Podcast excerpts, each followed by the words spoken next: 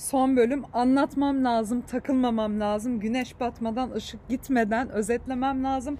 Çok fazla not çıkardım, uzun bir bölüm, fazla önemli yer var. Bunların hepsini aktarmam lazım. Şimdi umuyorum ki sekmeden gideceğim konuşurken. Ama bol bol arkadan okumam gerekiyor. Çünkü daha demin çalıştım ve yarısı kitapta, altı çizili kaldı. Yarısının notunu geçirebildim. Yetiştirmem gerekiyor çünkü buranın ışığı çok güzel. Burası çok tatlı bir balkon. Arkadaki dekorları düzenlemedim. O kadar acelem var. Dedikten sonra başlıyorum. 13. bölüm Rollo May. Bir de arkadaşımın eve gelmemesi gerekiyor ki rahat rahat bağırayım. İnsan olduğu zaman çok geriliyorum. Evet. Rollo May, aşk ve irade bitiriyoruz. Pandeminin başında başladığımız bölümü bitiriyoruz. İnanılmaz iyi hissediyorum bir şeyi bitirecek olmanın mutluluğu var üzerimde. Her ne kadar yayın evi bana telif davası açarız dese de açabilecekleri bir yer olmadığını çok geç kavrayan ben arada bir tık sinirlenip tırsıp bu olaydan soğudum. Ama ikinci kitapta bomba gibi geleceğiz. Çünkü önceden konuşacağız. Aradan böyle kıl tüy, insanların bilgilenmesinden rahatsız olan bireyler çıkmayacak. Çünkü zaten avukatımla da konuştum. Ortada bir ihlal yok. Bunu da son videoda çakıyorum artık. Neyse. Bilinç ortaklığı. Aşk ve iradenin bilinç ortaklığı olmasıyla alakalı özetleyici, kapsayıcı, artık benim de hayattaki herkese söylemek istediğim her şeyi dökmüş olan bir bölüm. Rollo May tarafından. Biraz yavaş hareket edeyim. Sanki bu video çok hızlı kaldıramıyor mu? Neyse. Şimdi hayatta bazı soruları ararken, bunlara cevap ararken, varoluşsal krizlerimizi geçirirken diye başlıyor. Verdiğimiz her cevap aslında soruyu hafifletiyor. Bu sorular araştırdığımız sürece, içeriye bakmaya devam ettiğimiz sürece çok daha anlamlı. Bizim arayışımızın, kendimizi geliştirmemizin, her şeyin içinde bir aşk, bir irade, bir tutku, bir derinlik bulmamızın hiçbir zaman bitmemesi gerekiyor. Olmak, artist olmak, artist ruhuna sahip olmak. Birinci bölümü sonuncu bölüme bağlayacak olursak, hayata geçiren bir birey olarak sahip olduğumuz mentalitenin benzer olması diğer insanlarla ve ortak olarak paylaştığımız bir bilinç düzeyi var. Olmakla varı birleştirdiğim için cümlenin içinde çok ufak bir anlam kayması var ama o kadar uzun cümlede olur artık, kusura bakmayın. Neyse, burada bu üç tane ana şeye yorum yaptık biz bu kitapta. Eros'a, demonike ve amaçlılığa. 3 tane ana konumuz vardı. Bunların hepsi kitabın mesajı ve vurgular. Amaçlılıkla iyileşerek, erosumuzu güçlendirerek ve demoniğimizi tanıyarak biz daha farkında bir birey oluyoruz. Daha farkında bir bireyin ne gibi avantajları var? Daha farkında bir birey daha duyarlı ve daha hissederek yaşayabilme imkanı buluyor. Ve kendi düzeyindeki, bilinç düzeyindeki, frekansındaki insanlarla daha rahat iletişim kurabiliyor. Dolayısıyla bu kadar kirlenmiş çağda hepimizin öncelikli görevi bu bilinç düzeyine çıkmak. Bilinç düzeyine çıkacak bireyler olarak kendimizi yetiştirmek. Kendini yetiştirmek, kendini önemsemektir. Şu anda kendini önemsemiyor çok fazla masses ve bunun nedenini ben açıkçası neden bilmiyorum. Yani bu kadar kolaya kaçma, bu kadar zekaya önem vermeme hiç görmemiştim ve gerçekten fark ettim ki birazdan seksle alakalı şeyler söyleyecekken şunu da belirteyim. Sapyoseksüelim, güldürmeyenli olmuyor ve yani kesinlikle zekadan etkilenmem lazım. Bir insan nasıl dış görünüşle tatmin olabilir ya? Ya dış görünüş olsun ama nasıl tatmin olabilir? Bu kadar boşluğun içinde yaşayıp yaşamının dolu olduğunu nasıl düşünebilir? Ya aklım almıyor. Dönüyorum kitaba. Bir insan dediğim yani çoğunluk değil mi? Şimdi yeni bir bilinç düzeyine geçmek bizim asıl amacımız olmalı demişken bunu nasıl yapıyoruz? Biz sorunların tam olarak kavranması gerekiyor. Çözümlemelerin yapılmaya çalışılması gerekiyor en azından. Çatışmaların, çelişkilerinin iyi saptanması gerekiyor. İçeri baktığımızda bunları tanıyor olabilmemiz gerekiyor ki ilerletebilirim. Jung bir ara demiş ki, Jung bayılıyorum, Jung annemizi hatırlatırız. Jung'u çok seviyorum. Demiş ki yaşamın ciddi sorunlarının içgörüyle çözülmesi mümkün değil. Biz aslında ne kadar bakarsak bakalım bu egzistansiyel durumları, yani varoluşsal, geçmişten beri gelen, herkesin aklını fazlasını kurcalayan köksel hayatta ilişkin dertlere içgörüyle çözemiyoruz. Ama çözülmemesi zaten okey. Çünkü çözümlemeye en çok yaklaşabildiğimiz nokta ve yeterli de bu nokta demiş. Yeni bir bilince evrilmek. Yani ben mesela bilerek aslında bu bilinç ortaklığı bilerek belki biraz rastgele ama yani tişörtün tarzını bilen bilir. Bilinç ve bilinç ortaklığı demişken bunu giyiyorum. Çünkü burada bir şeyleri bilen insanlar olarak biz ne yapıyoruz? Birbirimizi bir şekilde yakalayabiliyoruz. Yani hiçbirimiz tam olmuş değiliz. Hiçbirimiz sorunları tam çözmüş değiliz. Ama en çok yaklaştığımız yerdeyiz. En azından. Yani ideale biraz daha yakınız diyorum. Eros, olabileceklere karşılık vermenin öz bilinçli yetisidir demiş. Seçim yapmaktır demiş. Kendimizi verebilme ve kendimizi alabilmeyi geliştirmemiz gerekiyor. Dolayısıyla amaçlılıkta bir yaratıcı dikkat, sanatta da bir hayalde yaşama var. Ya bunları geliştirdiğimizde bizim başımıza gelen şeyler rastgele olmaktan çıkıyor ve kendini tanıyan bir bireyin özgür kararlarıyla yaptığı tercihler bizi daha gelişmemize yardımcı olabilecek düzlemdeki derinliklere ve o tarz ilişkilere itiyor. Aşk, irade, bunlar genelde geliştirici olmakla beraber aşk bırakamamanın bir yolu, irade de başkalarına boyun eğmeye zorlamanın bir yolu olabiliyor. Bu negatif olarak kullanılan aşk ve irade ama bunların negatif olabiliyor olması tanımlarında bunun olduğunu göstermiyor. Bunların üzerine gitmemiz gerekiyor. Aşk ve irade demiş. Çatışmaları kucaklar ve onları dönüştürür. Yani çok büyük bir yeti. Çatışmalardan kaçmak ve yalan söylemek ve yüzleşmemek kadar olmaması gereken bir durum yok. Ya bu hem cesaretsizlik, hem kapasitesizlik, hem yani saygısızlık hem karşıya hem kendine. Dolayısıyla aşkını ve iradesini güçlü tutan bireyler çatışmaları da daha rahat yaşayabiliyorlar. Bunların düşüşüyle de çıkışıyla da beraber bir şekilde evriliyorlar. Şimdi gereksinim fizyolojikken arzu psikolojiktir demiş. Sekse geçtik değil mi? İlk kıtlık ekonomisidir. İkincisi bolluk ekonomisidir demiş. Gereksinimde eksik var. Tercihte, bilinçli arzuda senin seçmen biraz bolluk ekonomisi. Peki bunların başka ne gibi benzerlikleri ya da farkları var? Gereksinim arkadan iter, arzu önden çeker değil mi? Eros da bizi önden çekiyordu. Gereksinim insan evriminin parçası olarak arzuya kayıyor. Çünkü bizi hayvanlardan ayıran noktada bizim arzulamamız giriyor. Yoksa gereksinim bütün species'de var. Species ne tür? Aşk daha kişisel bir şey. Çünkü aşkta bir şeye evet ve bir şeye hayır deme var. Ortada bir tercih koyma var. İradenin içinde de bir tercih koyma var. Bildiğimiz gibi. Cinsel aşk arzuya dönüştüğünde irade işin içine girer. Evet deme, hayır deme, bunu istiyorum, bunu istemiyorum deme, hoşlandığın şeyin farkındalığı falan filan. Aşkın paradoksu. Hem insan olarak benlik farkındalığının en yüksekte olduğu hem de kendimiz bir başkasının içinde en fazla kaybettiğimiz nokta. Yani hem kendimizle çok güzel yüzleşiyoruz hem de aman Allah'ım nerede o ben gibi de bir level'a geliyoruz. Bu paradoksal bir durum.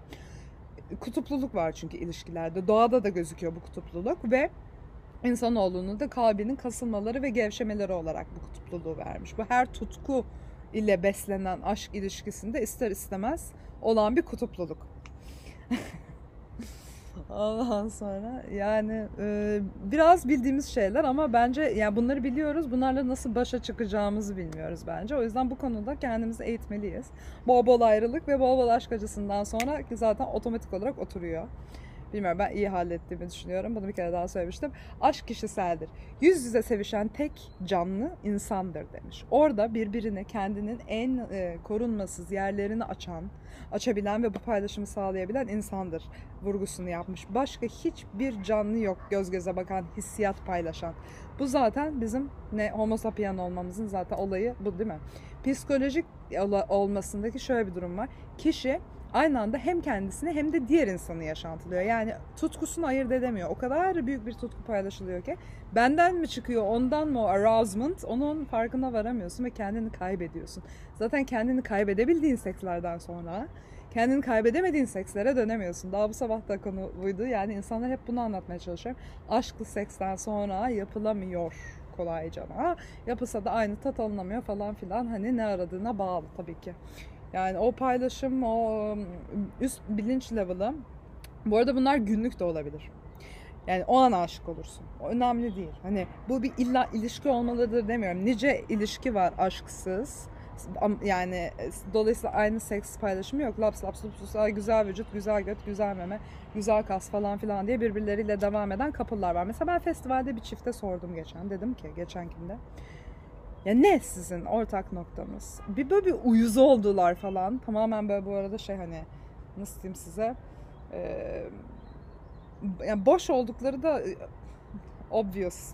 Yani bir insan 3 gün tek kelime interesting bir şey söyleyemiyorsa pardon my English ne dedim sizi bağlayan falan, beraber çok eğleniyoruz dedi kız. Okey, yani beraber çok şey, kafanı yapıp boşluyor musun, şey mi yapıyorsun, çok harika mı sıkışıyorsun, sorry neyse explicit zaten benim podcast'ım. Sonra demişim ki bakmak, göz göze bakmak dememişim demiş. Ben de diyorum ya, bunların hepsinin altına imza atıyorum zaten. Rollo May'le ben kalpten çok bağlıyız adamla ya. Neredesin Rollo'cum, keşke benim devrimde yaşasaydın da senle manita olsaydım. Bakmak yoğunluk doludur, yüksek ilişki bilinci gerektirir, eyvallah. Göz göze bakmak zor bir şeydir arkadaşlar. Yani herkes farkındadır herhalde. Ondan sonra ve bizim aslında ihtiyacımız olan şey fiziksel aksiyon değildir. Pek çok araştırma zaten en önemli şeyin fiziksel seks olmadığını söylüyor. Yakınlık, paylaşım, kabullenilme ve onaylanma arıyor insan bir diğerinde. Sevişme, kişinin aynı anda hem kendini hem de eşini yaşantılaması durumu. Ve burada biz bir süreliğine kendi yalnızlığımızdan kaçtığımızı hissediyoruz. Fakat aynı zamanda her sevişmenin içinde bir üzüntü ve hüzün var. Çünkü ayrıldığın anda o yalnızlığın tam olarak asla kopulamayacak bir şey olduğunu fark ediyorsun ve yani o en yüksek andan sonra düşüşte her ne kadar bir canlılıkla çıksan da hani bir hüzün var demiş. Ya ben bu hüzünü hep hissederim. Ya o yüzden yine çok iyi anlıyorum. Yine altına imza atıyorum. Her seferinde ilk defaymış gibi yaşanan bir deneyim demiş. Benim için öyle. Yani artık öyle. Ne olduğunu bildiğimden beri, bu kadar, bu 13 bölümdür anlattığım şeylere hakim olduğumdan beri benim için çok farklı. Ben öyle laps lupsa yani bir kere bakıp yok ya bu hiçbir şey anlamamış sevişmekten dersem mümkün değil, bir daha bakmam. Denemeden de diyebiliyorum bu hiçbir şey anlamamış gibi duruyor diye. O yüzden çok şükür denemem gerekmiyor artık, yani deneyimle beraber konuşarak da hani kimden iyi bir şey çıkacağını anlayabilir oldum ve bugün kızlara da anlatıyordum. Böyle ölmem gerek, yükselmem gerek ki ben zevk alayım. Ona da değinmiş. Gerçek aldığınız zevk sizin aldığınız zevk doğrultusunda. Sizin hakikaten o birleşmeden çok keyif almanız gerekiyor demiş. Yani karşı tarafa verdiğiniz zevkten öte onun size verebildiği ve içsel olarak o işte gerçekten istemenin, sadece ve sadece gerçekten istemenin sağlayabileceği zevki yakalarsanız o demiş tamam. Başka. Mesela bazen şefkat ve seks, seksle şefkat gündelikte de olabiliyor ama mesela duygusallık üzerine kurulu olursa bütün ilişki, o da çatırdar diyor. Tüm ağırlığını taşıyamaz ilişkinin duygusallık diyor. Erotizm de olacak, eğlence de olacak, arkadaşlık da olacak. Philia ile kesin birleşmesi gerekiyor. Buna birazdan geleceğim. Philia dediğimiz arkadaşlık sevgisiydi biliyorsunuz ki. Philia'ya sonra geleceğim. Şimdi seks sadece duygusallıksa eninde sonunda sırtınızı dönersiniz demiş. Kitaptaki quotation bu. Ondan sonra bilincin gelişmesine katkıda bulunan aşk, ötekinin gereksinimi ve arzusunu incelediğimiz, tattığımız, ona bir şeyler verdiğimiz ve yani biriyle olmanın ne demek olduğunu biz anladıkça aşk yaşarken bir şekilde kendimizde evolve ediyoruz. Hatta üzülmenin ve yani birinin sizi üzmesinin ve sizin üzülmenizin ve onu üzmenizin falan filan hepsinin yol açtığı şeylerle gelişiyoruz. Eller kollar maşallah. Evet. Antalya Kaş canım. Merkez. Çok güzel manzara. Neyse. Ondan sonra bu alma vermeden başlattık. Paylaşımın yeni bir manyetik alan yarattığından ve bunun da haz duygusunu sağlayan şey olduğunu anlattık. Bambaşka bir şey. Paylaşmanın olması gerekiyor. Çünkü birini sevmek onun da sizi sevmesinden, onun yarattığı çekimden doğuyor. O hissettiğim senten uyumu ya da kimyası olarak böyle olduk. O duygunun eşleştiğinden kaynaklanıyor ve tutku diğer tutkuya yol açıyor. Yani ortadaki o vibrasyon, pasyondan geliyor. Only passionate people can actually experience, I think. Yani dedim ki sadece tutkulular bence yaşayabilir. Tutkulu olmak kendini geliştirmiş olmaktan ve içeriye bakıp hayatta bir şeyler istemekten gelir. Sen kendine saygı duymuyorsan zaten bir şey istemezsin. Bir tanecik hayatının kıymetinin farkına varamamışsan ve bunu bir karşı cinsle paylaşmak istemiyorsan, onun kadınsan eril, erkeksen dişi enerjisinin tamamlayıcı gücünden faydalanabileceğinin farkında değilsen ve seni tamamlayacak bir şey aramıyorsan lame, yani sen götüm. Evet, yani sadece yalnız kalamadığı için ilişkide olan insanları düşünsenize. Ya bir saniye durun ve üzülün. Siz onlardan birisiniz. Daha da çok üzülün. Ağla. Neyse, geldim. Şimdi aşk yaratıcılığın temel simgesidir. Bir doğumdur demiş. Bu da çocuk olan doğumdan bahsetmiyor tabii ki. Burada bu sanatçıların aşık olduğundaki yaratım gücünden bahsediyor. Hiç unutmam, Paris'te Thibaut'a aşık olduğumda, Thibaut Şövalye 2013, ona yani bir kere sevdiğimi de hep severim. Hiçbir zaman yani öpücük yollayamayacaksam niye sevdim yani. Hani gerçek sevgi kalır abi. 7'sinden 70'ine bence. Neyse. Çok üzmüştü ayrı. Çok özel olduydu ama Paris'ten dönmeme sebep olmuştu. Neyse. Ondan sonra onunla böyle ilk tanıştığım gün eve gidip sıslan çocuk. Eve gidip bir resim yapma hızımı hatırlıyorum. Ve yani çok güzel bir şey yaratmıştım gerçekten. Dolayısıyla böyle anne ben aşık oldum diye telefon açışımdan yani 8 saat resmin başına oturuşumu hatırlıyorum. Evet.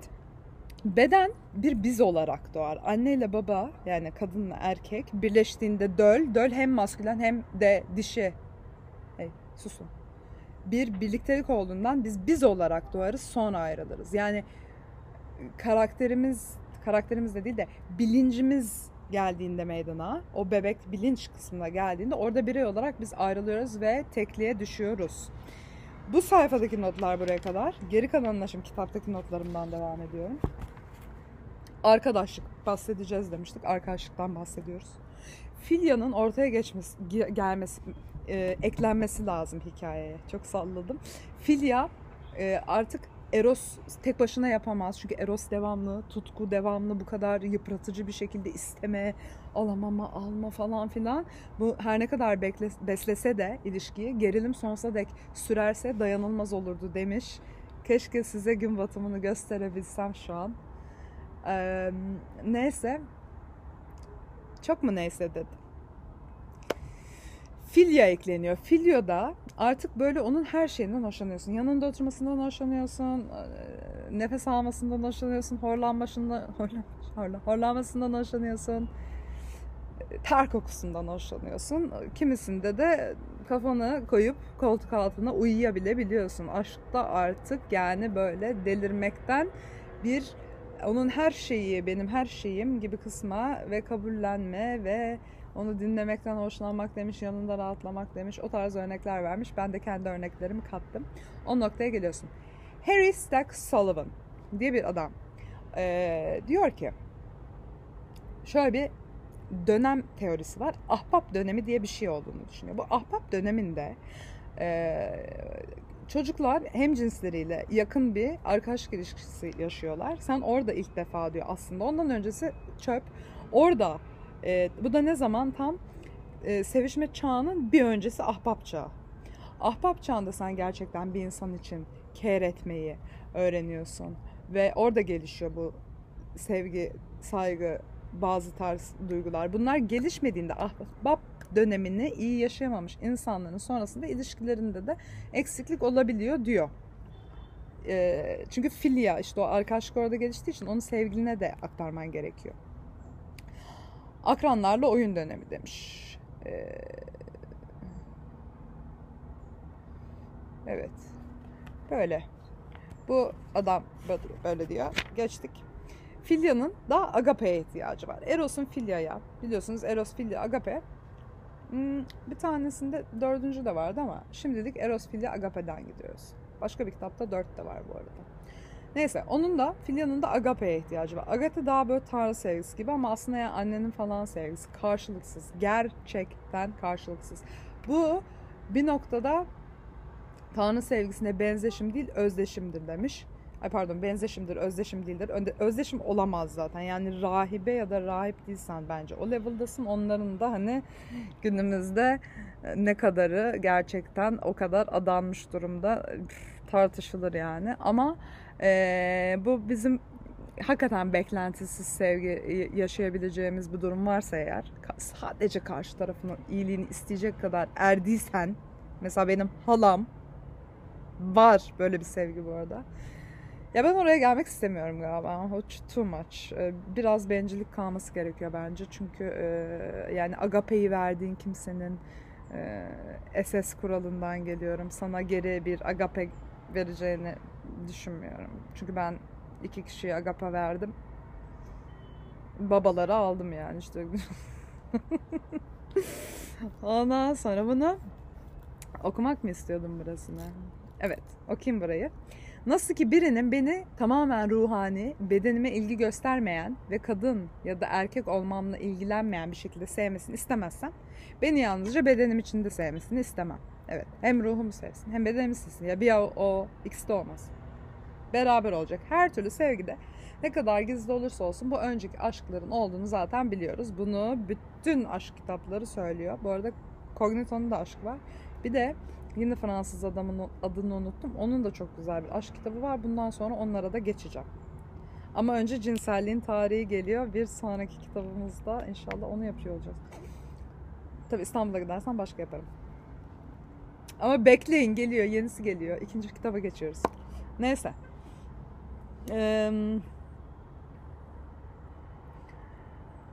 Tam tatmin olursak insanın ölümü demektir demiş. Aşk aşıkların ölümüyle kendini bitirir demiş. Aslında tam tatminde de ölüyoruz. Bence yani o aşkın tutkusunun da tamamen full sürmesinde de ölüyoruz. Bir şekilde ölüyoruz. O aşklar çok büyük aşklar. İyi bitmiyor. Mantıkla da öyle uzun gitmiyor. Benim kafalarım biraz karışık hala. Bizi görmeyi öğreten, bilincimizin genişletmesinin temelini atan sanatçıdır. Herhangi bir dönemde bizde olmayan yeni deneyim boyutlarının yolunu gösterir. Bakınız, gösteriyorum. Sanatçıyım değil mi? Anlatıyorum. Sizin yerinizi okudum. Şimdi anlatıyorum. Nasıl gelişeceğiz biz? Peki. Şimdi bizim orada yani sanatın her dalında İlk sanatçının ne olduğuyla ve nevrozla ne farkı olduğuyla başlamıştık ya bu kitaba. Sanatçının tek derdi arkadaşlar gerçekten topluma bir şey iletmek. Ya benim bak videomu milyonlar izlemiyor. Sen her kimsen, sonuna kadar gelebildiysen az izleniyor şu an için. Belki bir dönem birileri daha anlar. Ama zaten bu dediklerimi anlayabilecek çok az insan var. Önemli değil. Ulaştığı insana kadar ulaşsın. Yani zaten olay size ulaşması. Anlayana ulaşması 1, önemseyene ulaşması 2. Geri kalana ulaşması beni hiç bağlamıyor. Şurada beni anlayan, ne bileyim, evimde 60 kişi otursa, 100 kişi otursa, 200 kişi otursa, beni dinlese inanılmaz mutlu olmaz mıyım? Olurum. Dolayısıyla yetiyor falan yani. Hani o kadar önemli ki doğru insana gitmesi. Neyse. Ondan sonra yani dünyayı bir bütün olarak seviyoruz. Biz bilinçli insanlar olarak şu anki dönemle savaşmıyoruz. Olayımız o değil. Dönemi kabulleniyoruz ama diyoruz ki daha yüksek bir bilince gelmezsek bu gelişmeler bizi bitirecek. Bu yüksek bilince gelmemiz şart ötesi mecburiyet. Birbirimizi yakalamamız lazım. Ben niye festival manyağıyım? Ya bunu aşmış insan daha çok görüyorum. Yani en azından aynı mentalitedeki insanlarla nerede karşılaşacağımı biliyorum. Çünkü adam sorguluyor. Adam özgür. Özgür olman lazım. Kafanın özgür olması lazım ki bir şeyleri halledebil. Kendinle yüzleşebil. Bir de götünün yemesi lazım. Bok yiyip götün yemezse ben ne anladım o işten yani. Ondan sonra baby'ler diyorum ki işte bizim dünyamızla tam olarak ilişkide olmamız için sanatçılar olarak içinde olmamız ve üretmemiz gerekiyor. Ona enerjimizi vermemiz gerekiyor. Bir şekilde şekillendirmeye çalışmamız gerekiyor. Umarım benden etkilenen çok insan oldu bugüne kadar ve olmaya devam eder. Çünkü ben bu karakteri kolay yapmadım. Şimdi yine okuyorum. Son olarak bilincimizin küçük evreni, büyük evrenin bilindiği yerdedir demiş. Yeter. Burada. Burada. Bakmayı öğrenmemiz gerekiyor. Burada. Burada değil. Önce buraya çalıştıracağız. Sonra. Ve kendisinin ve dünyasının bilincinde olmak insanın korkutucu neşesi, nimeti ve lanetidir demiş. Her şeyi dolduran Eros, gücünün bir gün bizim olacağı vaadiyle bizi kendine çağırır. Gitmeye çalışıyoruz oraya hep beraber. Amaç consciousness, bilinci açma. Aman tek bir uyarım var. Bilinci açarken bilincini yakma. Oralar sakat ve muhtemel. Herkese tek uyarım bu. Bunu giydik ama bu değil yani. Değil. Bu küçük bir sembolizasyon. Ama öyle gelinmiyor noktalara. Kitap okuyarak geliniyor. Tek çıkış yolu ileriye doğrudur ve seçeneğimiz ondan ürkmek veya onu onaylamaktır. Ürkenlerin ne halde olduğunu görüyoruz. Onayla, cesaretini topla ve devam et diyorum. Her aşk ve irade eylemi, gerçek olan her eylemde mevcuttur. Geleceği kucaklamanın anlamı budur demiş. Ya videonun son 4 saniyesinin donduğuna inanamıyorum ya. Ama neyse ezan başladı. Zaten kapatacaktım. Ama son bölümümü de o kadar böyle donuk bitirmeyeyim diye bunu da ekleyeyim diyorum arkadaşlar. İkinci kitapta görüşürüz. Daha organize olacağım. Daha güzel bir renk skalası falan yapacağım. İnşallah artık biraz daha montajına dikkat edeceğim falan filan. Vaatler bol bol. Geçsin Ulgaz Kovboy. Arta kalan zamanlarımda size bilgilerimle hizmet etmeye devam edeceğim. Evet, Master and Servant'da servant oldum tek nokta. Bookworm is here. See you later. Demeyeceğim tabii ki gerisini.